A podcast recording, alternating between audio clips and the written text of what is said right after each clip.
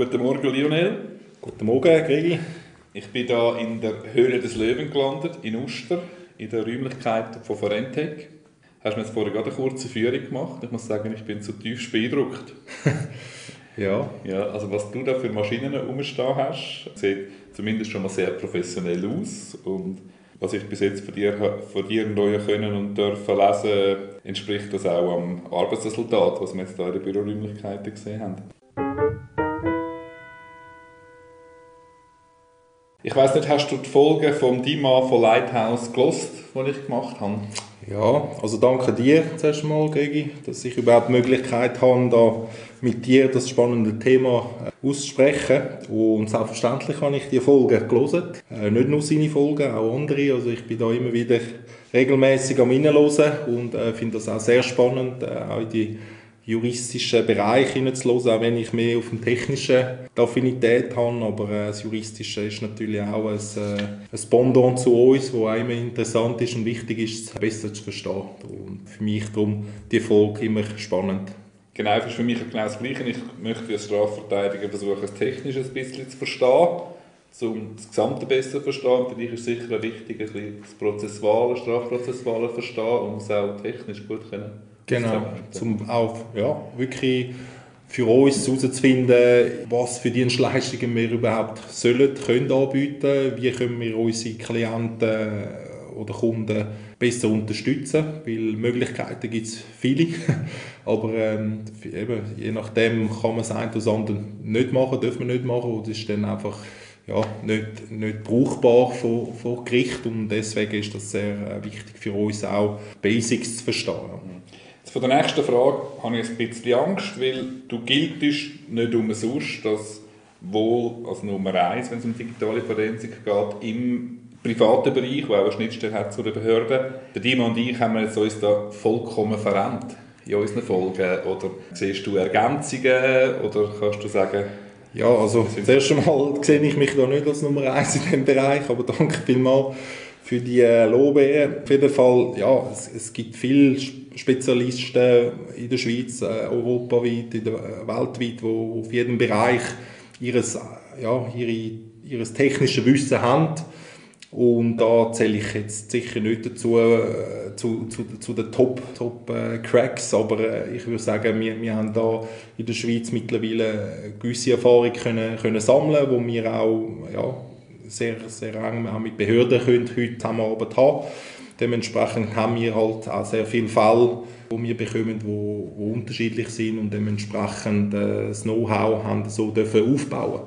Aber man muss sagen, eben, auch in unserem Bereich ist halt das, das Netzwerk sehr wichtig. Äh, sprich, äh, wir müssen können auf, auf Personen, die im jeglichen Bereich halt technisch das Know-how haben, können zurück auf die Personen zu, zurückfallen, um, um sich dann kurz schliessen. Es ist eigentlich wie unmöglich in jedem technischen Thema das tiefe Know-how äh, zu haben, wo, wo man muss eben der forensischen Arbeit dann können, können belegen ja. Das hast du meine Frage nicht beantwortet. Ja. Sind wir, haben wir uns verändert oder sind wir einigermaßen in der, in der, auf der Spur geblieben oder siehst du ja, relevante also, Sachen, die du mal, also insgesamt da ist da sicher alles richtig gewesen von mir aus gesehen habe ich da äh, zwei, drei Punkte vielleicht, wo ich noch möchte unterstreichen möchte. Der erste Punkt ist das Thema Bluetooth. Also beim, zum Beispiel beim iPhone, aber beim iPhone 13 ist es so, dass selbst in einem ausgeschalteten Zustand nicht aus, ausgeschaltet ist. Also das heißt, Apple hat eine Funktion hinzugefügt, dass bei einem gestohlenen Gerät ich die Möglichkeit habe, als Benutzer zu sagen, ich möchte herausfinden, wo mein Gerät ist. Und wenn es jetzt in einem ausgeschalteten Zustand ist, wird das ausgeschaltete Gerät mit anderen Apple-Geräten, die in der, in der Nähe sind, kommunizieren. Das heißt über die äh, Geräte, wo, wo, wo dann das empfangen von dem ausgeschalteten Gerät, wird, wird das die Information über das Internet halt dann an meinen iCloud-Account weitergeleitet und somit weiß ich dann, wo das Gerät ist. Also ein komplett ausgeschaltetes iPhone hat gleich noch minimale Aktivitäten. Genau. Genau, das ist das Gleiche wie mit all diesen den Schlüsselanhänger, Ja. das ist, wie heißt AirTag, ich, oder? ja. Ist das die gleiche Technologie? Genau, das ist die gleiche Technologie. Dort ist es auch so, wenn ich zum Beispiel ein AirTag einem im Fahrzeug reinstelle und ich ein iPhone besitze, dann wird mein iPhone äh, nach ein paar Kilometern Fahrt wird mir melden, hey, äh, pass auf, du hast einen AirTag, der dich verfolgt, oder? Weil das ist kommuniziert, der AirTag kommuniziert dann auch mit dem iPhone und das iPhone merkt dann, hey, das AirTag ist ja gar nicht unter meinem Konto aufgesetzt. Dementsprechend äh, ist das äh, kurios und, und dann tut das Telefon das auch melden. Ah, das ist ja gut, das ist aber per Default eingestellt, Ja. ja. nicht extra einstellen. Nein, das ist Default. so. Okay, weil es hat ja, der AirTag-Verkauf ist jetzt ich, im Sommer recht angestiegen, weil die Leute Angst haben vor dem Kofferchaos Ja. an den Flughäfen Ja. und haben teilweise einen AirTag in ihre Koffer da, um Ja. zu schauen, wo er hingeht. Genau. Wie sieht es denn aus mit den gelöschten WhatsApp-Nachrichten? Ja, also eben die gelöschten WhatsApp-Nachrichten, die sind nicht mehr wiederherstellbar. Ähm, das heißt, die werden sehr schnell überschrieben. Also die Telefonpower, die wir heute haben, die wird genutzt, um das Telefon sehr zeitnah äh, zu überschreiben. Also eigentlich automatisiert überschreiben. Genau, es wird ein sogenanntes automatisiertes Auto-Vacuum, nennen sie das. Und da wird sehr schnell und sehr häufig durchgeführt. Also wir sehen seit einiger Zeit, haben wir keine Möglichkeit mehr, zum äh, WhatsApp-Daten wiederherzustellen. Also dort, einfach da, ich als Laie, um es zu verstehen, wenn ich lange auf eine WhatsApp-Nachricht drücke, auf dem Touchscreen, das Kontextmenü geht auf, Nachricht löschen, dann ist es als gelöscht markiert, wird dann aber ziemlich schnell automatisiert überschrieben, damit man es nicht mehr kann wiederherstellen kann. Genau, richtig. Ja. Ah, sehr wichtig, sehr wichtig. Aber was wir als, äh, als Forensiker sehen, der beste Fall ist, dass eben Nachrichten gelöscht worden sind. Also wir haben den Hinweis, ähm, dass also gewisse technische Details, die uns dann aufzeigen, da, da sehen wir, dass 300 oder 400 Nachrichten gelöscht worden sind. Genau, man sieht es auch, wenn sie gelöscht worden sind, da kann man es allenfalls auch in einen zeitlichen Kontext stellen. Ja, das nicht unbedingt. Also je nach Fall, wie es auch gelöscht worden ist und wie frisch und so weiter. Aber in den meisten Fällen äh, werden wir auch keine Zeitstempel sehen. Wir sehen aber, wir sehen aber dass etwas gelöscht worden ist. Ja. Super. Und schon sind wir Dann, äh, ja, Backup von WhatsApp geht eigentlich nur auf äh, Android. Dann, Also lokal, nur auf Android? genau, Und richtig. sonst würde es Einfach in die Cloud gehen. In die Cloud gehen. Genau. Dann müssen wir halt einfach den iCloud-Zugang haben, um wieder an die Backups zu kommen. Genau, und dort ist einfach immer nur ein Backup vorhanden, oder? Also dort kann man nicht äh, sagen, ja, ich möchte das Backup von, von sechs Monaten wiederherstellen. Gut, wenn du aber das iPhone aufbringst, dann hast du dort nachher natürlich auch Zugangsdaten von der iCloud und kommst als Backup an. Nein, weil das iCloud-Passwort muss ja nicht unbedingt das gleiche Passwort, also ist in den meisten Fällen nicht das gleiche Passwort wie das Telefon-Passwort. Also Ausser man hat eine Pa- Passphrase eingeben Ja. dann könnte es theoretisch sein, dass man äh, dort einen äh, alphanumerischen Code hat, der dann vielleicht auch gleich ist wie das iCloud-Passwort. Aber das iCloud-Passwort ist nicht hinterlegt auf dem Gerät, in der Regel. Je nachdem, wie, wie das äh, der Wie Benutzer halt genau. ist. genau ja. Ich möchte eigentlich den Faden sehr gerne nochmal aufnehmen und eben nochmal danken vielmal, dass du Zeit hast. Ich möchte noch ein bisschen weiter schauen als WhatsApp. Aber vielleicht zuerst, Lionel, wer bist du? Ja, mein Name ist Lionel Bloch, äh, bin 35, arbeite seit bisschen mehr als äh, 13 Jahren jetzt im Bereich von der digitalen Forensik. Ursprünglich habe ich eine Lehre dürfen abschließen als Applikationsentwickler. Bin dann nach meiner Lehre ins Schweizer Militär, habe äh, bei der Militärpolizei Grenadieren die Ausbildung machen, wo ich dann auch als Offizier abgeschlossen habe. Das Thema dort, vor allem die physische Sicherheit, hat mich damals äh, sehr spannend gedacht und habe mich dann auch spezialisieren lassen in der physischen Sicherheit, sprich bin als Personenschützer unterwegs gewesen. Für eine kurze Zeit habe ich äh, für ein Family Office aus äh, Russland arbeiten in diesem Bereich und äh, haben dort natürlich äh, ja, einiges Interessantes dürfen miterleben, aber ziemlich schnell ist das Thema aufgekommen, ja, wie kann ich eigentlich den virtuellen Personenschutz gewährleisten. Sage ich von dem Kunden. Genau, von dem Kunden, von dieser Familie, weil äh, eben, die haben da verschiedene Assets gehabt, äh, verschiedene Liegenschaften, äh, Yacht, äh, das Flugzeug und so weiter, wo zum Teil auch weiter gechartert werden und dementsprechend unbekannte Personen halt auf diesen, auf diesen Assets äh, sich bewegen. und die sich dann auch zum Beispiel mit dem Wi-Fi verbindet. Und so haben wir aber müssen feststellen, dass wir oder damals die Familie ja, den Schutz gar nicht hat, um können sagen, ja, ist jetzt irgendetwas in meinem Netzwerk vielleicht integriert worden, wo dann äh, mitschneidet, wenn ich jetzt da telefoniere oder wenn ich irgendwie E-Mails verschicke. Und so habe ich dann wieder den, den Anschluss zu meiner Erstausbildung als, als Informatiker können dürfen finden, wo, wo ich das Thema IT-Forensik oder IT-Sicherheit damals ähm, gestartet habe. Ich habe damals äh, das sehr spannend gefunden und zukunftsorientiert gesehen und ähm, ja, habe mich dann anstellen lassen bei der KPMG in Zürich im Bereich der digitalen Forensik.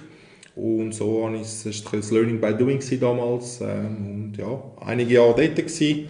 Und im 2014 habe ich dann Forintech gegründet, wo sich eben spezialisiert in der ganzen IT-Forensik und äh, E-Discovery.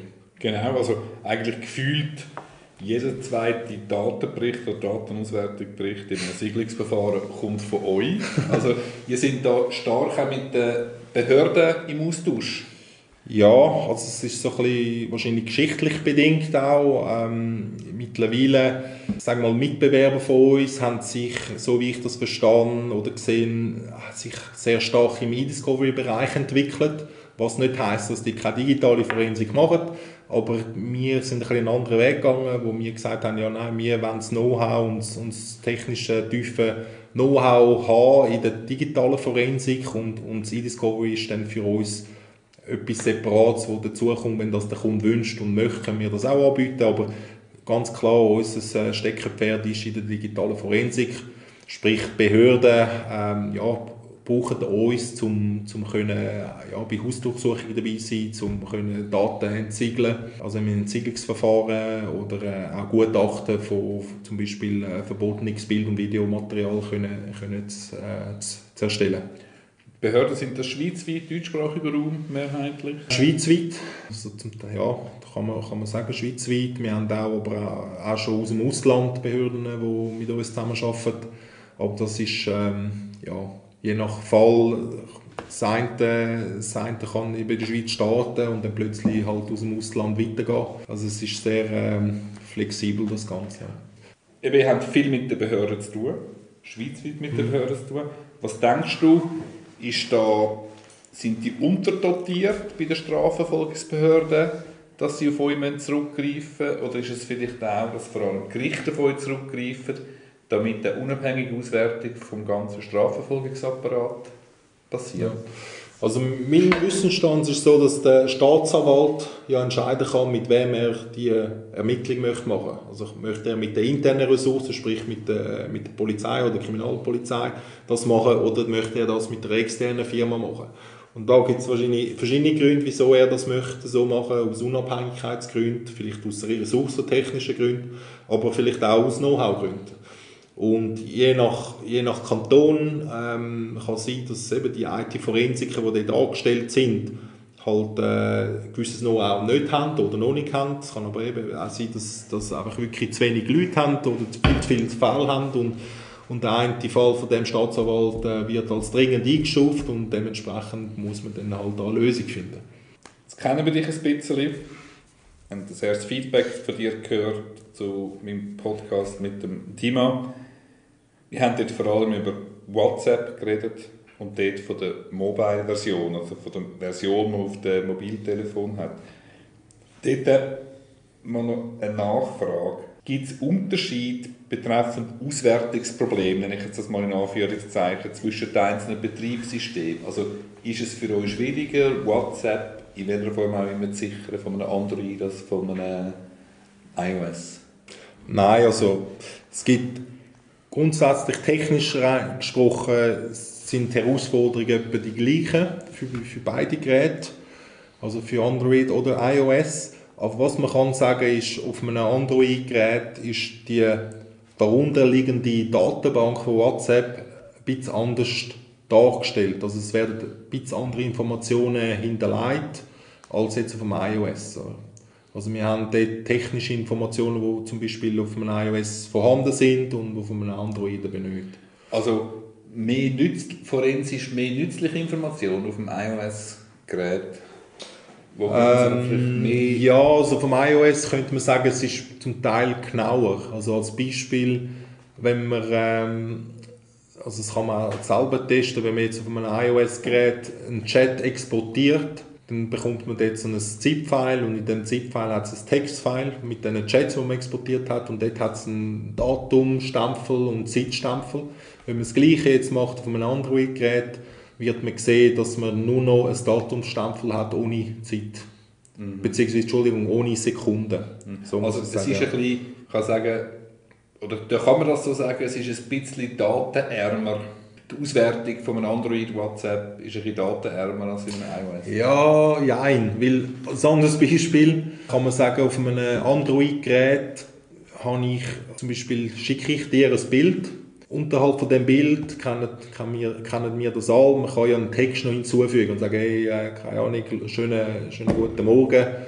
Und dann schicke ich dir das Bild mit dem Text unten dran und das, der Text ist zum Beispiel auf dem iOS-Gerät dann nicht vorhanden. Was ich aber auf einem Android-Gerät eben nach wie vor gesehen. Also dort habe ich wieder mehr Informationen, als was ich auf einem iOS habe. Okay, es ist einfach ein bisschen unterschiedlich genau. in der Auswertung. Gibt es noch andere Betriebssysteme, die es schwieriger macht? Gibt es überhaupt andere Betriebssysteme, neben Android und iOS, oder ist das absolut vorherrschend? Mm, ja, also die sind schon äh, für, für den breiten Markt eigentlich vorherrschend, aber es gibt da einen Haufen verschiedene andere Betriebssysteme. Aber die sind eigentlich mehr so ein bisschen in der, in der Open Source Welt unterwegs und, und halt sehr eingeschränkt, weil halt fast keine Apps auf diesen Plattformen vorhanden sind. Oder? Mhm, okay, also ihr habt vor allem, ihr kämpft oder habt es mit Android und iOS-Systemen. Genau, ja. Jetzt, äh, wie sieht es eigentlich aus mit denen, ich finde sehr praktisch, äh, mit dem sehr praktischen Desktop-Client, ja. also ich arbeite auch oft mit dem, also um es erklären, das ist ja so ein Client, eine kleine Software, die man kann mhm. dass man auf seinem Notebook auch kann WhatsApp, dass man mhm. kann, äh, den Account verbinden kann. Ja. Also bis vor kurzem, also vor ein paar Monaten, war es ja noch so gewesen, dass es äh, eigentlich nicht anders war als ein, ein Browser, der dazu, sage ich mal, vom Hersteller missbraucht worden ist, als Applikationsdarsteller zu werden. Sprich, man hat damals nicht wahnsinnig viele Informationen können, können auf dem Computer überhaupt äh, ja, speichern. Ja. ja. Also das heißt, wenn der Computer jetzt nicht online war, also keine Internetverbindung hatte, hat man gar keine Informationen gehabt. Höchstens vielleicht in der History hätte man können gewisse Profilbilder oder äh, ja, eventuell auch Kontaktnamen können rausholen, aber der Inhalt vom Chat eigentlich nicht. Und seit kurzem, seit ein paar Monaten, ist das jetzt so, dass WhatsApp wirklich eine Applikation entwickelt hat, wo man als App installieren kann und dort sind jetzt mehr Informationen vorhanden. Also es wird in einer Datenbank lokal auf dem Computer abgespeichert, aber man muss sagen, die Datenbank ist halt verschlüsselt. Und bis jetzt hat man noch keine, also meines Wissens ist noch keine forensische Applikation im Umlauf, die das entsprechend kann interpretieren kann. Gut, das ist jetzt aber immer über ein abgeschaltetes Gerät, wenn du versuchst, an den Speicher zu kommen wenn das Notebook angeschaltet ist und auch der Desktop-Client offen ist, mhm. dann hast du, hast du das vermutlich alles in Klardaten natürlich, der Chat. Das ist so, ja. Das ist so, weil vor allem der Unterschied ist jetzt mit dieser, dieser neuen App, dass die Daten auch vorhanden sind, wenn ich offline bin. Ja. Also mit, äh, das kann man auch selber testen, wenn man so eine App hat, kann man den Computer vom Internet trennen und die Applikation starten und da sieht man, dass all die Daten, wo, mit all den Chats, die wir haben, vorhanden sind. Aber nur die Daten, die man halt kurz, also kürzlich eigentlich gebraucht hat, also mit den Chatpartnern, wo ich vielleicht die letzten paar Wochen gechattet habe, oder wenn ich, äh, sagen wir mal, letztens auf einen Chat draufgeklickt habe, wo, wo aus dem 2017 war, dann hat der Computer natürlich den Chatverlauf auch aus der, aus, aus der Cloud eigentlich geladen und dementsprechend auf dem Computer abgespeichert. Oder? Gut, also ein kurzes Gedankenexperiment. Du hast vor dir ein Notebook mit einem Windows-Kennwort und du hast ein iPhone mit einem sechsstelligen Sperrcode. Du weißt, WhatsApp ist installiert auf dem iPhone und auf dem Notebook. Der Polizist sagt, hey, ich brauche es so schnell wie möglich, oder Staatsanwalt, so schnell wie möglich. Welches Gerät greifst du an? Ja, also es kommt da ganz drauf an, was für ein iPhone, welche Version. Ja, okay. Äh, und, und, und auch, auch das Gleiche beim, beim Computer. Wobei in den meisten Fällen muss man halt schon sagen, Windows-Computer sind halt äh, sehr einfach für uns zum, äh, zum Entschlüsseln. Wenn es so einen BitLocker drauf hat. Ja, dann eben, es kommt zu sagen, es kommt darauf ja. an, oder wenn jetzt eine BitLocker-Verschlüsselung drauf ist, auch das ist nicht so einfach. Ähm, beziehungsweise macht es fast schon heute unmöglich für uns. Also hinten um dran zu kommen, genau. ohne dass man das Kennwort kennt. Richtig, ja. ja. Und was ist einfacher angreifbar? Ein, ein sechsstelliger Zahlencode, sagen wir jetzt mal, hat einen Sperrcode, oder ein Windows-Kennwort? Auf was gehst also, wenn du schnell musst sein, gehst du eher aufs iPhone los? Nein, also auch da es darauf an, ja. was für ein Gerät, Modell und so weiter. Wie mir Jurist, das Genau, es kommt genau. wirklich darauf an. Und, und, ähm, aber gehen wir jetzt mal davon aus, das sind beide eher neuere Geräte, wie wir sie ja in den meisten Fällen so ein bisschen in der Hemisphäre, wie unseren Hemisphären wieder antreffen. Da würde ich behaupten, dass man äh, auf dem, auf dem äh, Computer mehr Erfolg schneller wird haben. Gut. Weil man einfach das iPhone zum Beispiel ist vom Schutz her so aufgesetzt, dass ich nicht sehr viel, sehr schnell brute forcen kann. Auch wenn es nur ein sechsstelliger PIN-Code ist, aber dort bin ich auch von der Hardware her eingeschränkt, wo ich jetzt eben zum Beispiel bei einem Computer eben nicht kann. Oder? Dort mhm. könnte ich ja, mehrere Millionen Passwörter pro Sekunde durchlaufen lassen. Aber weil es dort den Schutz nicht hat, dass es immer wieder genau unterbricht. Und dort kann ich halt den ganzen, die ganze, den ganzen Speicher halt sichern, und wo verschlüsselt ist, oder? Und den kann ich nachher brute mit speziellen Software. Okay. Und klar, wenn ich jetzt eine starkes, äh, starke Bettlocker-Verschlüsselung habe, auch dort wird es einige Zeit dauern, wenn ich es überhaupt kann finden kann. Okay, gut.